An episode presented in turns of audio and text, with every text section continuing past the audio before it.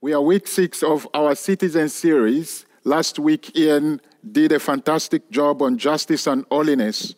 Today, I want to talk to us about citizens in an unjust world with a focus on doing justice. Now, if I look at Genesis chapter 1 and Genesis chapter 2, you know, I see a world that is you know, free from pain. I see a world that where we, li- we are living in harmony with God, and God is living with, in harmony with all that He created. But today, when we look into our world, we see inequality, we see racism, we see xenophobia, we see gender based violence, and we see land and housing issues, unemployment. These are the things that we get to see in our world today. The world is broken. A few years back, I got invited to give training at the Pollsmoor prison. I remember, you know, the first day I got there, it was to give training to a group of about 50 inmates. I spent a few weeks on the male and the female section, you know, to train them on job readiness under the banner of Network, which is now the Zanokhanyo Network, an initiative of common good. I remember on the first day when I got there, I wasn't so sure whether these guys were going to accept me. I wasn't so sure whether they were going to be willing even to learn from me. But I was amazed to see their willingness to learn. I was amazed to see, you know, their passion. And driving back home that day, my heart was full of joy. I was excited, looking forward to it. But at the same time, I was troubled to see what sin had caused. I was troubled to see when I look at these guys that the enemy has occupied God's place in their lives. Because the Bible said that our bodies are the temple of the Holy Spirit. And here, I looking at those guys, I saw a tenant, a tenant who has occupied God's place.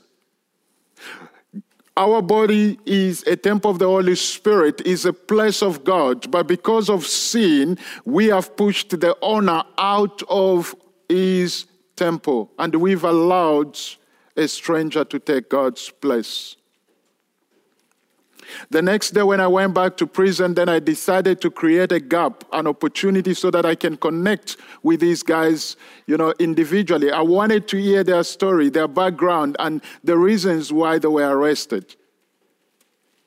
And here's what I gathered. You know, some of them said to me, You know, Andre, I am in prison because when my mom got sick, there was no way that I could carry on with my, my schooling. I needed to drop. I needed to drop school because she was taking care of me. She was the one who was paying my school fees. She was the one who was doing everything for me. Now I needed to take care of my mother, I needed to take care of myself. Then others said, you know what? I was fed up. You know, I have been physically abused by my stepdad and my uncle. I was fed up. I needed to act. That's the reason why I found myself here. And some of them said to me, You know what, Andre? I deserve to be in prison because what I did, I actually regret it. It was not right. I think justice, justice has done its work.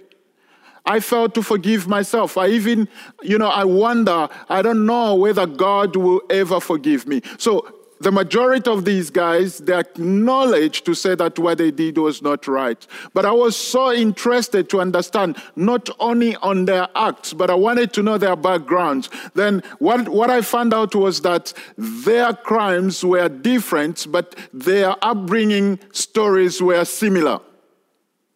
They were similar, therefore, I conclude to say that it is the history of South Africa that had put a number of these guys in a box. I know you, some of you are wondering why am I telling this story? You know, I came across a, re- a research that was done in 2016 on, on, on children aged zero to six years. You know, when I read that, you know, that report, it says this aged children aged zero to six years formed 15% of, of the South African population. It's about 7.2 million children, and 46 of them they live with their mother. 46% of them, they live with their mother. And 40% live with both parents, which would call a nuclear family. 2% they live with the father, and 12% they don't live with any of their biological parents. Now, when you think about the 12% and when you think about the 46%, you know, think about when the mother is not there, who is going to take care of these kids? You know, when the mother, she's gone, you know, where are these children? When, when, they reach adulthood, where is their place in our society? You know, these things should concern us as capital C citizens. You know, when we start to ask these questions, and most of these kids will end up on the streets of your corners, on the corners of your street, I mean, and on the corners of my street. That's where they'll end up. And some of them will end up in prison. So trying to connect the stories I had in prison and try to, to try look at this report, I said, there is a problem here.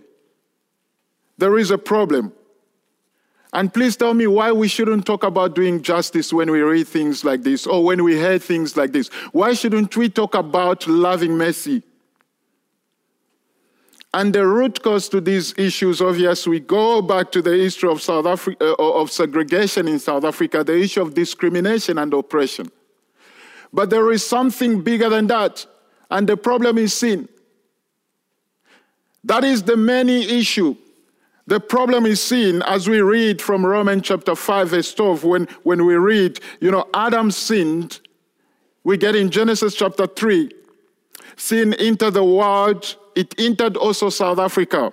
Adam's sin brought death, physical and spiritual death to us. You know, spiritual death separating us from God and physical death, not only the physical death, but at the same time also separating us from each other. So the problem is bigger than just the South African issue. It is a world problem, it is a global problem, and it is a spiritual issue. It is a problem of sin. We have all sinned. We are all sinners in need of a savior. One thing that we have in common it is, it is a sickness that is called sin.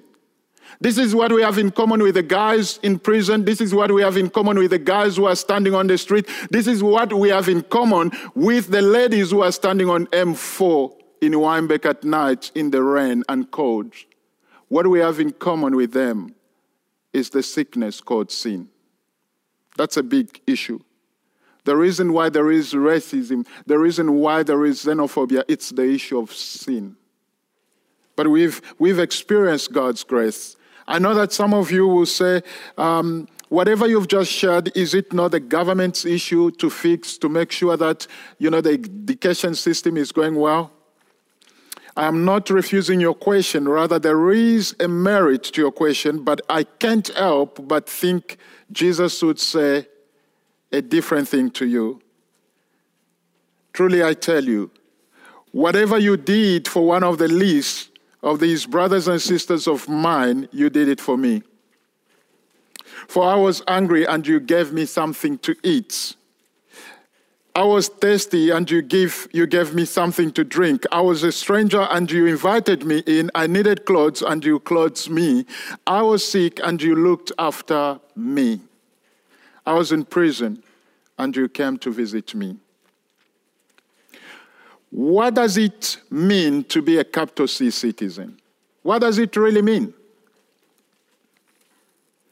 It's a question I want to answer. I think if you're going to forget all that I've said today, here are the three things that I don't want you to forget to do justice, to love mercy, and to walk humbly with your God. I want you to write it down and put it on your walls. I want you to write it in your diary. As a capital C citizen, you don't have to forget this. You don't have to forget to do justice, to love mercy, and to walk humbly with your God. Micah 6, verse 8. And what does the Lord require of you but to do justice, to love mercy, and to walk humbly with your God? Dear Lord, I thank you for the opportunity and the privilege that I have to share your word with my brothers and sisters. Father, Lord, I pray that Holy Spirit, you'd help us. God, I pray that you'd speak to us. I pray that you shower your favor over each one of us. Lord, I pray that it's not just going to be a time together, but I pray that it will be a time that will transform our lives from inside out. In your name, Christ, I pray. Amen. Micah served as a prophet to Judah. Micah preached that God's greatest desire was not offering of sacrifices at the temple. God delights in faith that produces justice, love for others, and obedience to Him. And the importance of his message was that true faith in God creates kindness, it creates compassion, justice, and humility. We can please God by seeking these results in our work. We can please God by seeking these, these results in our family. We can please God by seeking these results in our church and our neighborhood. Kindness, compassion, justice, and humility are the results of our faith in Christ Jesus. This particular verse in Micah is a summary of how God wants us to live. And when, when, when it speaks about to do justice and to love mercy, it seems at first as though the two are different, but they are not different. You know, the emphasis here, the Hebrew meaning for mercy is God's unconditional grace and compassion. And, and justice in this particular verse is more focusing, it puts the emphasis on action, and mercy puts its emphasis on the attitude, the motive to do justice. Therefore, to walk with God, then we must do justice out of merciful love. We must do justice out of merciful love. Zechariah 7 9 to 10, he said, This is what God, the Lord Almighty, wants his people to do. God says to his people, administer true justice, give people what is due to them, stop with your prolonged fasting. You know, I'm just trying to summarize it. Administer true justice, please show mercy and compassion to one another. This is important than your prolonged fastings. Do not oppress the widow, do not oppress the fatherless, the foreigners, or the poor. God is warning us as capital C citizens to remember this that He is interested not in the prolonged fasting, not in long fastings or some spiritual disciplines, but God wants us to do justice. God wants us to administer true justice. God wants us to make sure that we are treating the widow, the fatherless, we're treating them with dignity and fairness. But why do we struggle? I guess there are so many reasons, but one reason that I give us is that our world is social justice.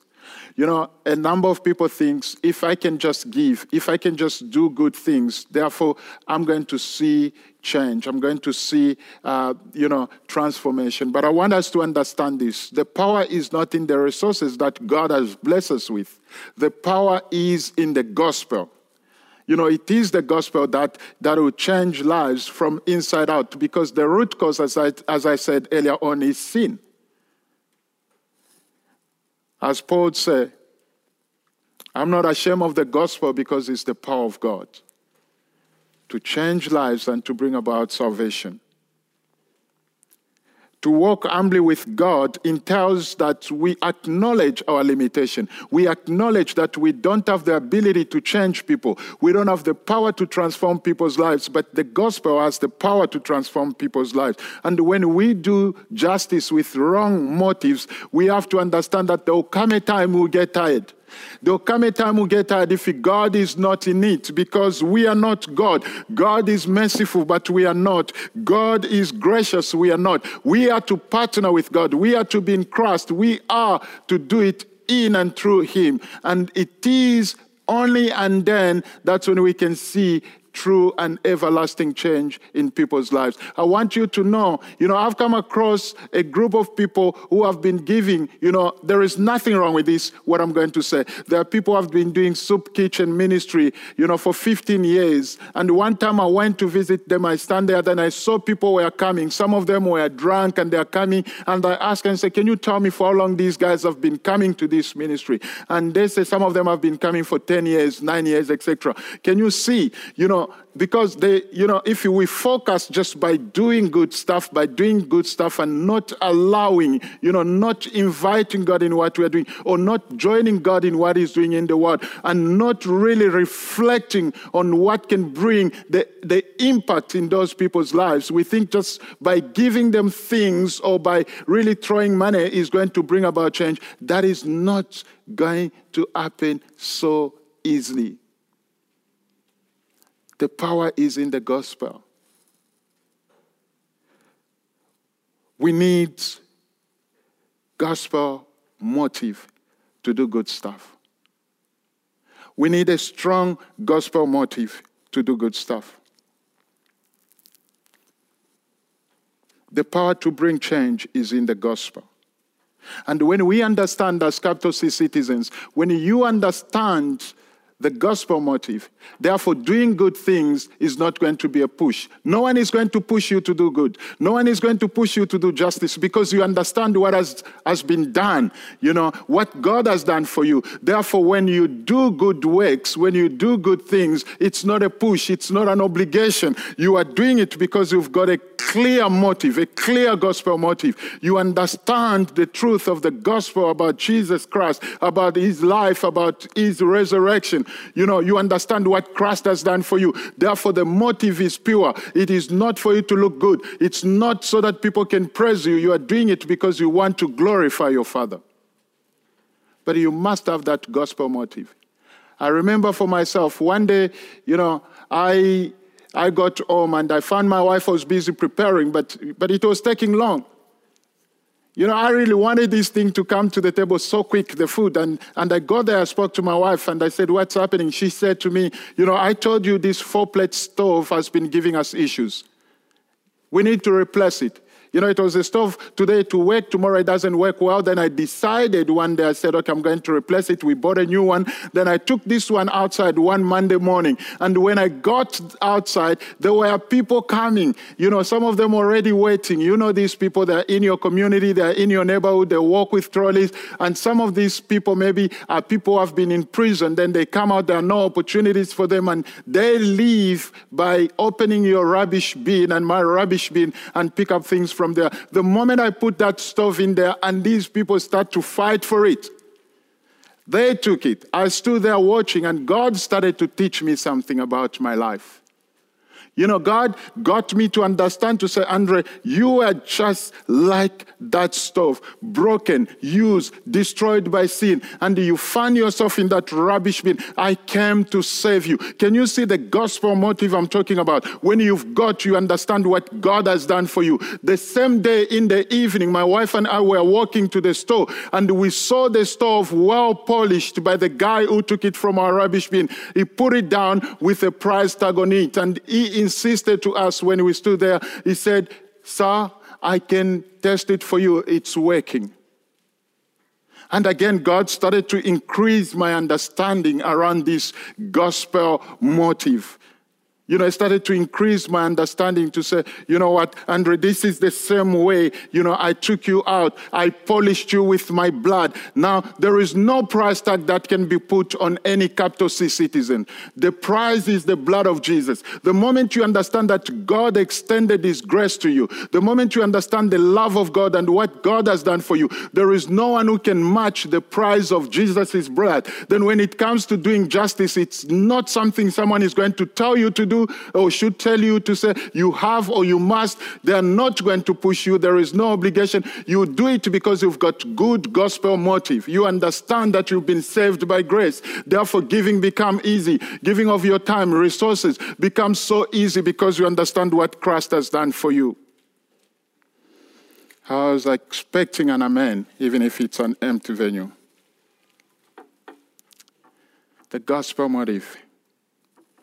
The gospel is the power of God to change and transform lives. God came into this world, Jesus. You know, when you look at yourself like this stove, it will change the way you relate to other people. It will change the way you see yourself. It will change the way you see other people because of what Christ has done for you. Once one grabs the depths of the gospel, no one will push you to do justice. or to love mercy. God's Spirit in you will convince you on what is right and what is wrong. When you come across the widow, you treat them with dignity and fairness. When you come across orphans, you treat them with dignity and fairness. When you come, again, you, uh, you come before refugees, you treat them with dignity and fairness. Because God dishes out His grace towards you, dishes out grace to the world. And we have to understand that the gospel is powerful than good advice. The gospel is powerful than good advice. The time I went to prison, to Pollsmoor prison to train, it was not good advice that transformed the life of those guys. Some of them who crossed the line of faith was because of the gospel when the gospel was presented to them. Some of them, even when they left out, they come to our offices. You know, some of them come to share their stories. It was because of the gospel. They didn't share about my good advice. They didn't share or try to say, Andre, thank you because you trained us. No, they shared about what, what, what had happened inside them the day that they prayed that prayer. And God is still doing that work in and through His church today. Jesus is at work transforming lives so that we can be, you know, we can obtain this new identity and we can be able to do justice and to love mercy. I love the way Spurgeon writes. He said this it is undeserved mercy, as indeed all true mercy must be, for deserved mercy is only a misnomer for justice. There was no right on the sinner's part to the saving mercy of the Most High God, had the rebel been doomed at once to eternal fire, he would have justly merited the doom. And if he delivered from wrath, sovereign love alone has found the cause, for there was none in the sinner himself. You know, when you understand this, you will know that it is about a relationship with God, and that relationship with God helps us develop a relationship with people who are not, who are not like ourselves, who are not like us. You know, when you understand what God has done for you, you can look at other people not with the eyes to judge them, but with the eyes to extend grace to them because you understand what God has done for you. Capital C citizens are those who have the right gospel motive. And when you think about it, you know, as I was preparing, God just gave me this word that came to mind gospel recycling. We are those who continue to be recycled by the gospel so that we can become more like Jesus, so that we can then play the role as a certain light, not on a, sun, on a Sunday, but also on a Monday and throughout the week. And we don't become salt on a Sunday and the light on Sunday, then on Monday we become a salt and darkness. But we are being recycled by the gospel. We are not perfect, but we are those God is using the gospel to recycle our souls so that we can represent Him well, so that we can do justice and we can love mercy and we can walk humbly with God. So I'm really wanting to remind us that as capital C citizens, we are those people who are sitting under God's weight, who have the right gospel motive because of gospel recycling. How do we do this? Great question, two ways. The first one is gospel neighboring. Gospel neighboring is very important. And I just want to speak a bit to those who are asylum seekers and refugees because our uh, congregation is very diverse. I want you to hear and hear careful. I, w- I know how, what it means to be an asylum seeker. I know what it means to be a refugee because when I came here, I came as an asylum seeker. Then I know what it, what it means to be, to be that. I know what it means to be a refugee. I have to repeat myself again. But it, for me, I had to learn to practice, you know, the principle of Jeremiah 29 where God tells his people to settle down, to establish themselves, to pray for the city where he had sent them, and also to, you know, to marry and to invest in that particular city. When it comes to gospel neighboring, you know, we make a mistake. Sometimes we feel we think like this is only for those who have means. This is only for those who have financial means because they are able to give or because they can, you know, they can they can support, you know, I cannot give anything. But let me tell you, there is nothing that is more powerful than prayer. There is nothing that is more powerful than being on. You don't need money to pray for the nation. You don't need money to pray for people who are standing on the street. We are all to do gospel neighboring. We are all to do gospel neighboring. You might not have a small C, you know, citizenship in South Africa, but you have to remember that you've got a capital C citizenship in heaven, in God's kingdom. Therefore, it is our responsibility together, whether you are a refugee, to also do gospel neighboring. Luke chapter 10, 25 to 27, Jesus goes further. He speaks about you know, de- describing our neighbor. He says that your neighbor is anyone you come across, you come into contact with who lacks resources, even someone who is not of maybe your people group, who likes resources, or the people maybe you don't like. You know, they are your neighbors. That's what Jesus, Jesus said. Doing justice is a gospel issue. It's not an issue to select or to be selective. Therefore, gospel neighboring is very important. We don't just leave it to our one and only common good foundation and say that, no, they are the ones who have to do it. They are the ones who have to do justice. Yes, they are investing a lot in the next generation. They are doing, they're making, but we don't just have to leave it also to the government alone. Yes, we voted for those people so that they can do the good job, but it, that is not enough. God is calling us as capital C citizens to do gospel neighboring. We can stand with common good, giving of our time, our resources, and our talents. But we are not, as capital C citizens, we are not called to stand back and to look up to them and say they're the ones who are going to do it for us. It is also very typical for us to think of our neighbors as people of the same social class and means as, as, as we see in Luke chapter 14, verse 12. I love this quote by Antonio Gonzalez. He said, To neighbor the other, gospel neighboring is not simply providing an occasional charitable help, not demanding that problems be solved by political power, but one self establishing fraternal, a permanent fraternal relationship with the needy person. This is true of Jesus. When Jesus came, you know, it is a relationship with us. It is not about, you know, it, it, it is not about a distance relationship. It is a relationship that He brings to us so that we can get closer to our Father. A clear gospel neighboring. Imagine the Bible without Philippians chapter 2, verse, verse 9 to 10 speaks of Jesus' humility. He emptied himself of his glory, taking a form of a servant born in our likeness, though without sin, yet he died the most shameful death on our behalf. Going extra miles, practicing gospel neighboring. Looking at Andre, a naive young men, desperately lost, without identity, not knowing myself, yet Jesus came, embraced me, gave me a new identity, and invite me in God's family. And is still doing the same today. A relationship with God helps us to build a relationship with people who are not like us. If you're not in Christ, it's not easy to do gospel neighboring. If you don't understand what Christ has done for you, it's not easy to do gospel neighboring.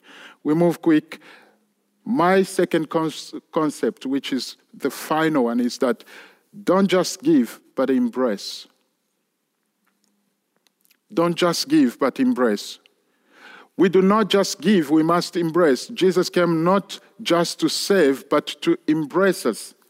You know, John 1:12 speaks about to all who did receive him, to all who believe in his name, he gave the right to become the children of God. Here we can see that, you know, Jesus did not just come, you know, just just to to give us life then and, and leave us. No, he actually came, you know, he gave us life and brought us into a relationship with the Father. We don't just give, but we embrace. You know, but if we don't have a good gospel motive, we can give and forget about it. We can throw money and things, but I, I call you, common grounders, to not just give, but to embrace. I call you to gospel neighboring.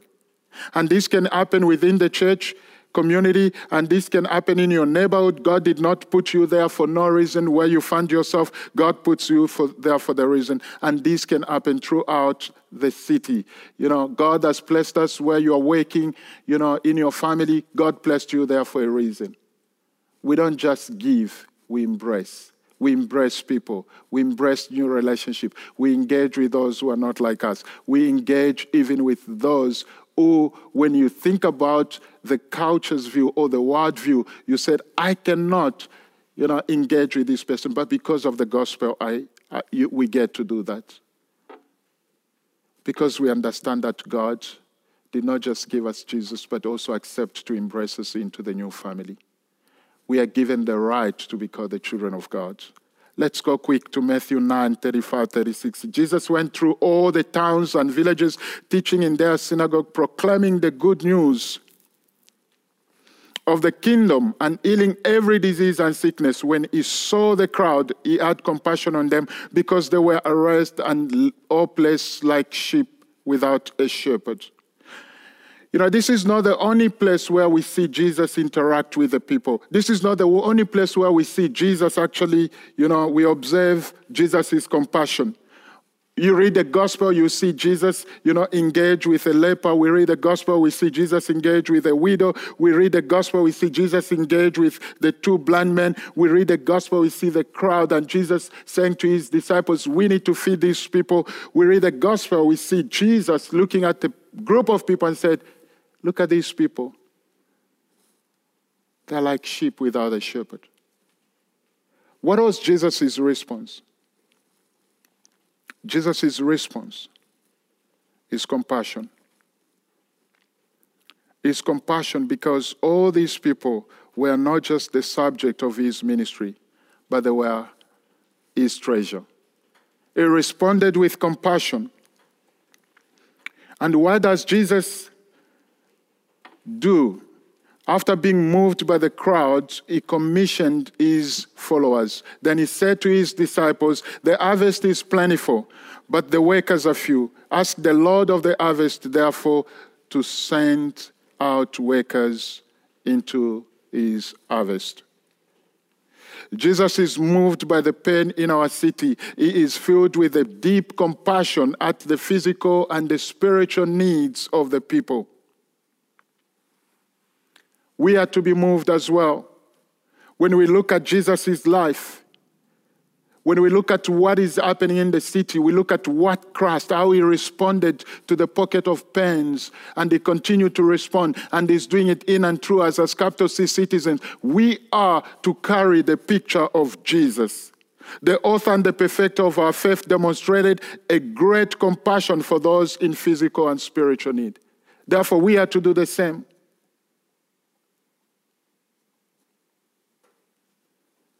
Jesus is saying to you today, the harvest is plentiful. Ask your Father in heaven to send out workers. Let me land with this question. When last did you get moved with compassion? Was it yesterday? A month ago? Was it last year?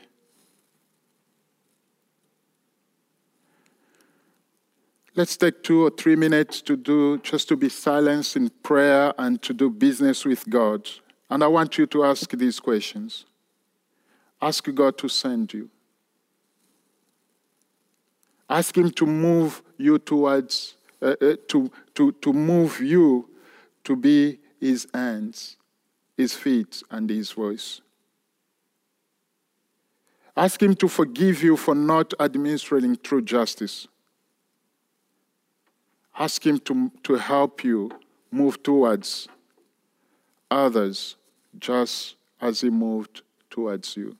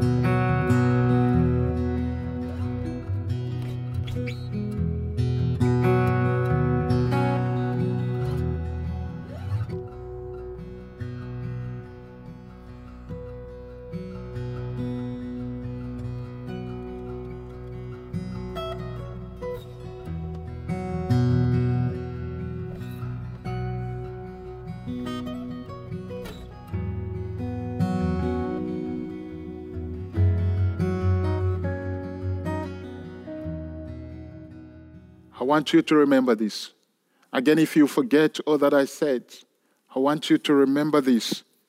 What the Lord requires of you as a capital C citizen is to do justice, to love mercy, and to walk humbly with your God.